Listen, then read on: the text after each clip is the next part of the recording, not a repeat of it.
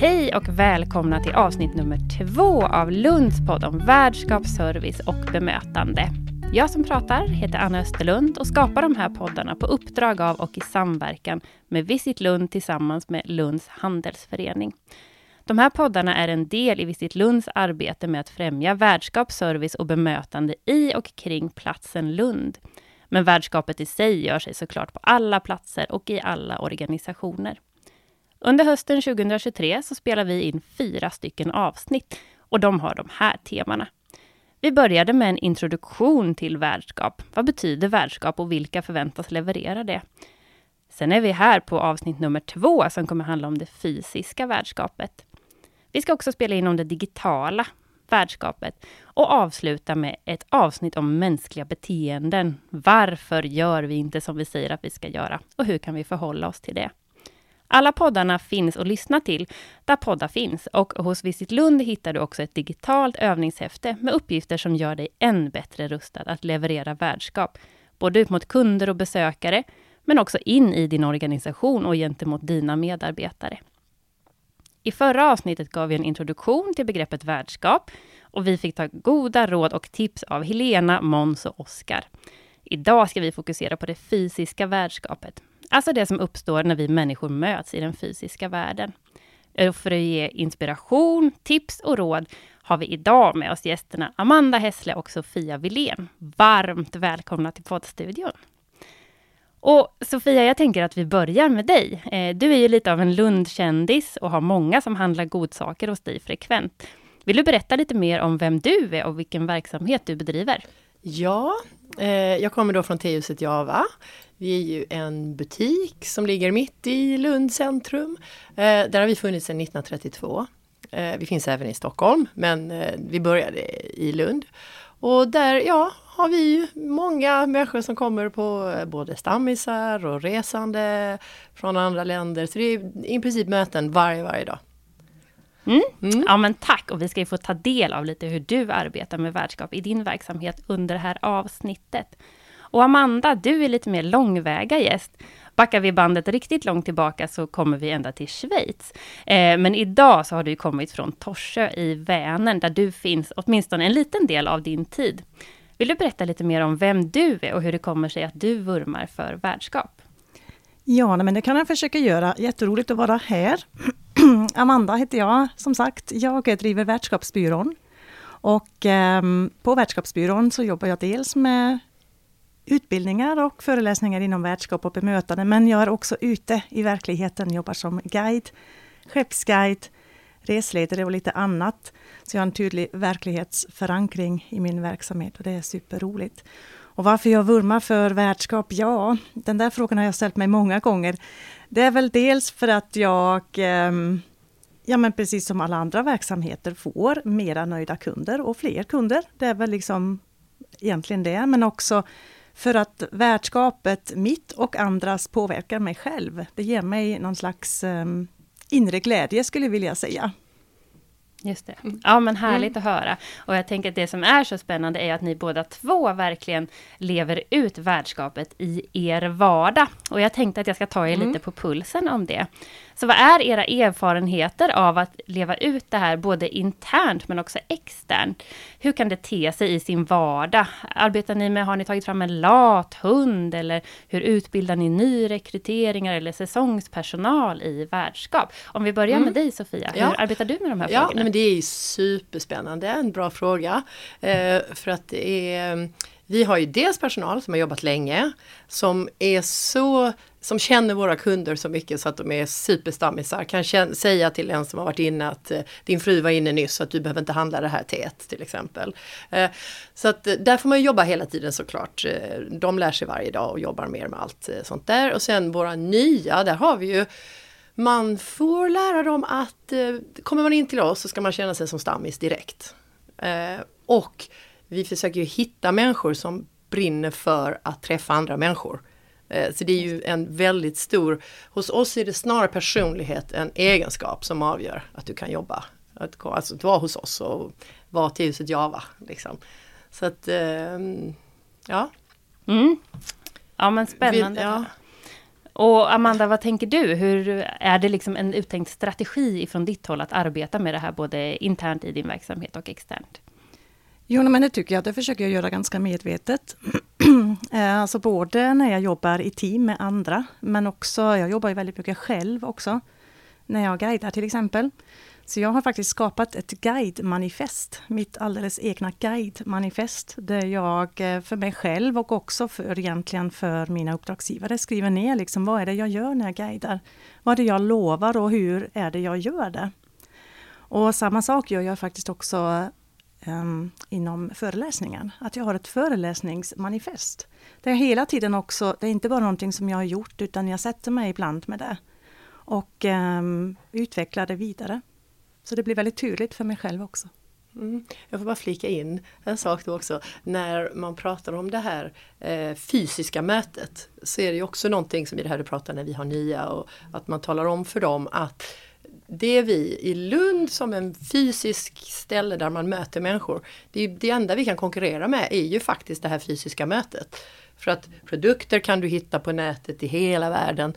Men att just möta någon eh, och få fem minuter över en disk eller bara att känna sig sedd. Det är, liksom, det är den största konkurrensfördelen vi har. Mm. Och det är den vi verkligen ska eh, ja, accentuera och liksom jobba med.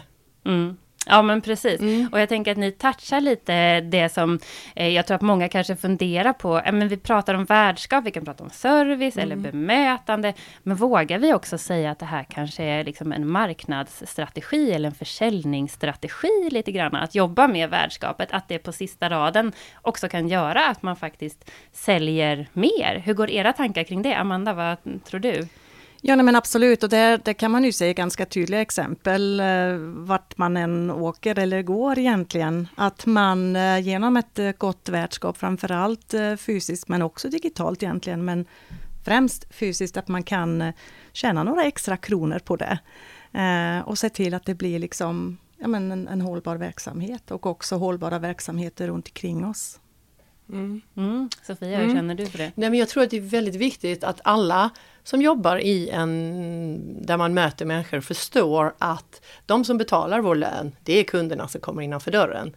Eh, så det, det får man hela tiden, ja, få folk att, få alla att förstå det såklart.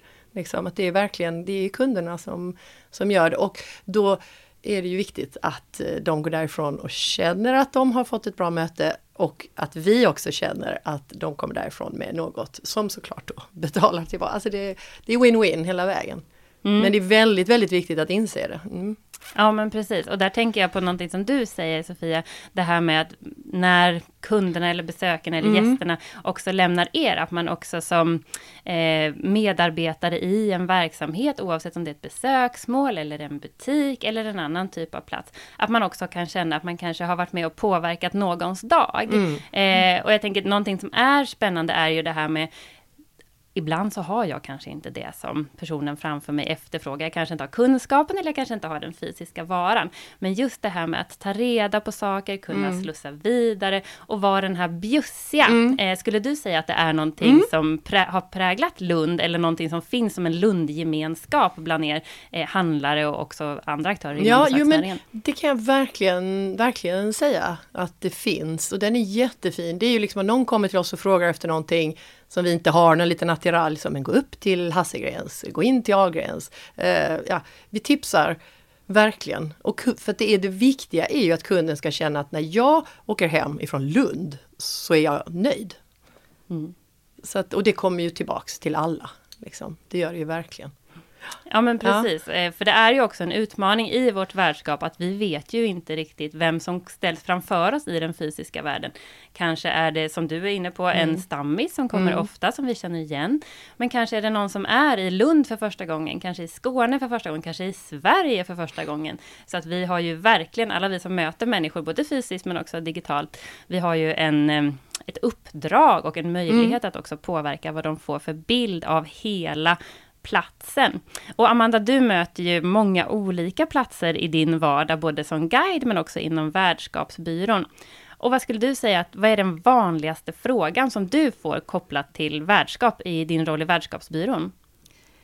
Ja, den helt klart eh, frågan som jag får eh, oftast är just det här, men Amanda, hur ska vi göra när det har blivit tokigt på ett eller annat sätt? Kocken har blivit sjuk eller det ösregnar och alla är sura. Och, eller vi har gjort fel helt enkelt, för det händer ju trots allt. Hur kan man då göra för att ändå upprätthålla värdskapet och kanske göra att just den här lilla, lilla krisen kanske faktiskt nästan blir som en del utav upplevelsen. Det är mm. egentligen den frågan som jag får väldigt, väldigt ofta. Mm, jag förstår det. Mm. Och vad brukar du ge dem för eh, bra svar där på hur man kan tänka framåt? Ja, men dels så är det väl kanske just förståelsen för om jag bemöter en sån situation eller en person som kanske är lite arg av olika anledningar. Om jag bemöter det på ett bra sätt. Just att kunna visa på att det där kan ju faktiskt bli just det där lilla extra. Det kan till och med bli så att gästen inte ens märker av den här lilla krisen. Eh, så den kunskapen försöker jag förmedla. Sen finns det naturligtvis lite andra knep också. Eh, rent vad man kan säga, vad man kan göra. Men just att bara eh, ge en förståelse för att det behöver inte vara kört bara för att det har blivit en liten kris på verksamheten. Mm. Just det. Och Sofia, mm. är det någonting som du kan ja, känna igen dig Ja, men det är verkligen, verkligen. Och där är det ju när vi, att vi utbildar verkligen personalen i att Eh, man får tänka, man vet aldrig vad människor bär på som kommer in. Mm. utan att, eh, och att alla som kommer in och har någon form av reklamation. Det har blivit fel, ett lock har gått sönder, en mugg har spräckts eller jag fick fel te. Det är bara att vara vänlig tillbaka och att ja, ge kunden vad de, vad de vill ha. Och oftast är det precis det här då vi upplever att de kommer in uppeldade och går därifrån lugna och glada och nöjda. Och för att fel kan ju hända, men det är ju verkligen hur man hanterar det som avgör.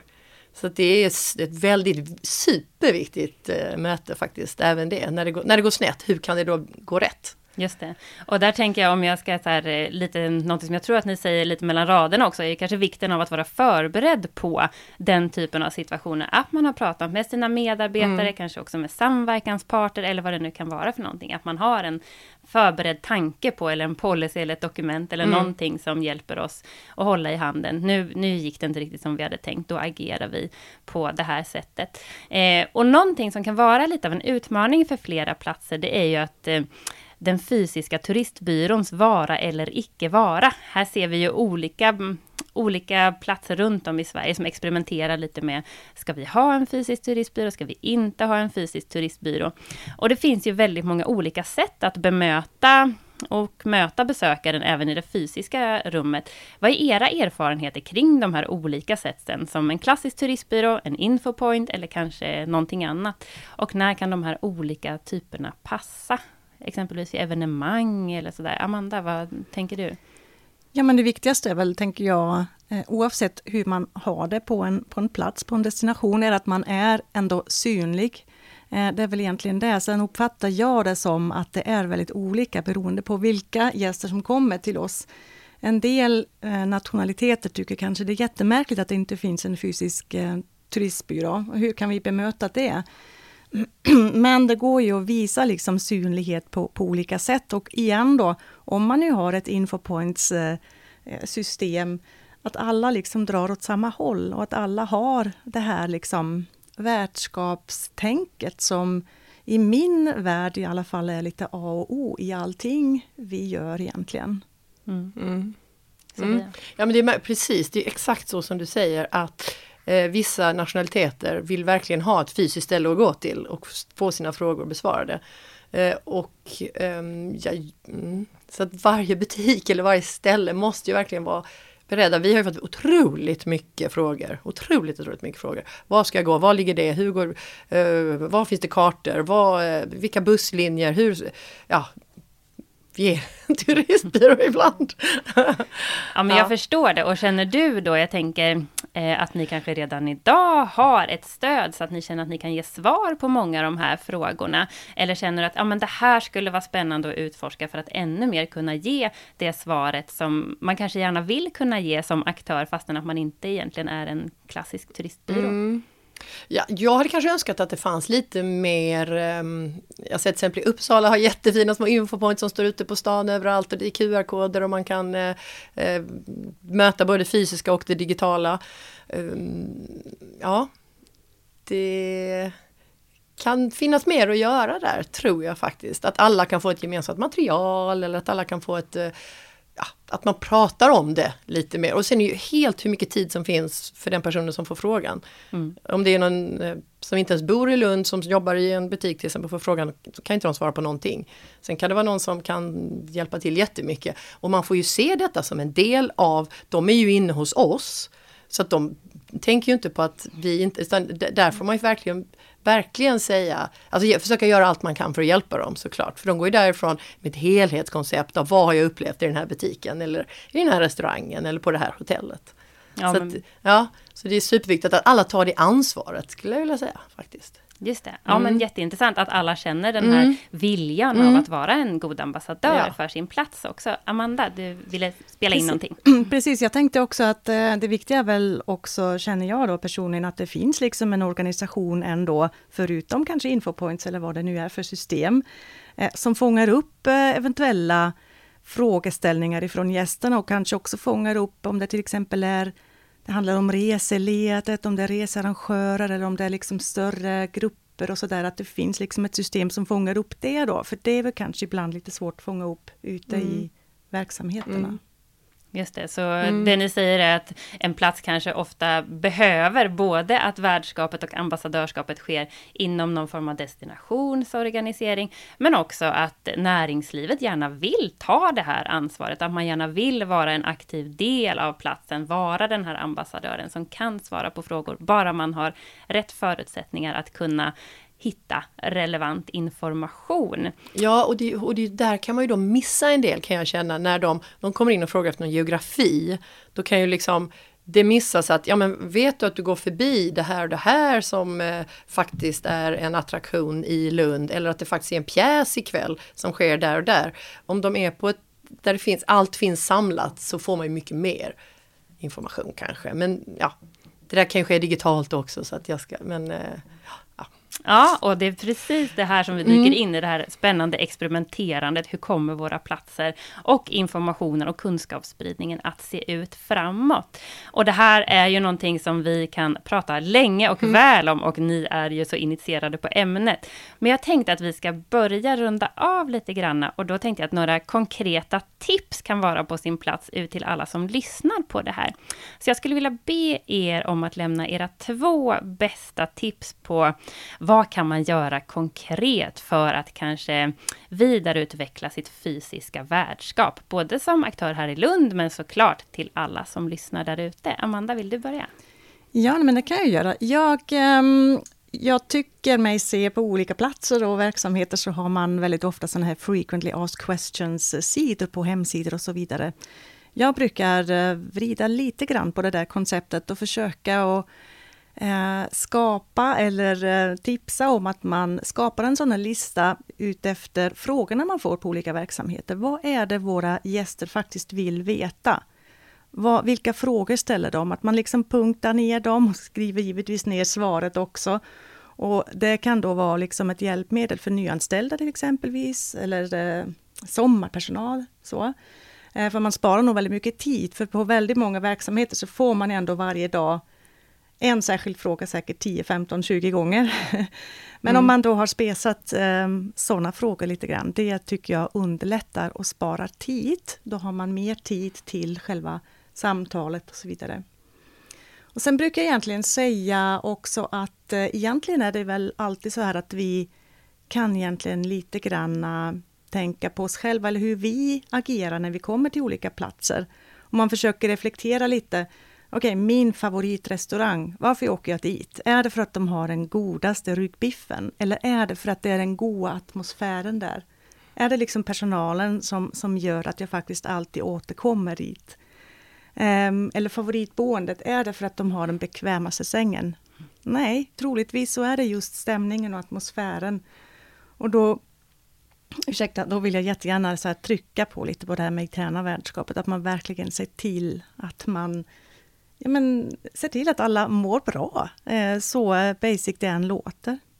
Mm. Mm. Ja men jättefint, fokusera på vilka är de kanske vanligaste frågorna och såklart svaren, men också det interna. Det här med att man är en del av helheten, Sofia du var inne på det lite tidigare också, förstå hela den tydligheten och gå tillbaka till sig själv. Mm. Eh, att någon gång är ju vi också den här gästen. Jättebra, tack så mycket. Och Sofia, vad är mm. dina bästa tips? Nej, men jag skulle bygga på precis detta att det är personalen, personalen, personalen. Att satsa, satsa på dem och få dem att känna sig bekväma i sin situation, kunna svara på dessa frågor som är precis så att det kommer tio, tio frågor. Eh, så det är personalen, personalen, personalen, verkligen. Och sen är det också att man ska, måste se varje kund i ett, både ett kort och ett långsiktigt perspektiv. Man kan ha stammisar som är där varje dag. Du kan ha, vi kan ha en student som kommer in en dag och sen efter fem år får jag ett mejl. Hej, jag var inne i er butik för fem år sedan. Nu skulle jag vilja, bla bla bla. Att man ser mm, tittar både kort och eh, långsiktigt på de mötena som man har, att man ser dem så. Men ett är verkligen personalen, ska säga. För det är det där mötet, mötet och det är de som är butiken eller restaurangen eller hotellet när man, när man kommer in. Mm. Ja men precis, mm. människorna på Människorna, människorna, platsen. människorna. Ja, ja verkligen. verkligen. Eh, och lite som du säger där just med att eh, vem vår gäst är. Mm. Att det kan vara någon som kommer in ofta eller någon som kommer in sällan. Att man har satt ett tydligt avtryck eh, som organisatör. Ja, men mm. tack så jättemycket. Jag tar med mig flera smarta saker som ni har pratat om här och jag är säker på att alla som lyssnar också är med och gör det. Eh, stort tack för att ni var med i den här poddinspelningen och tack till dig som också är med och lyssnar här. Och välkommen in och eh, hämta ditt exemplar av det här digitala övningshäftet som du får ut genom att ta kontakt med Visit Lund. Och det hjälper ju dig att vässa dig i ditt eget värdskapsarbete. Och så vill vi till sist tipsa om kommande avsnitt som då berör det digitala värdskapet. Tack så mycket för att ni har lyssnat idag. Hej då!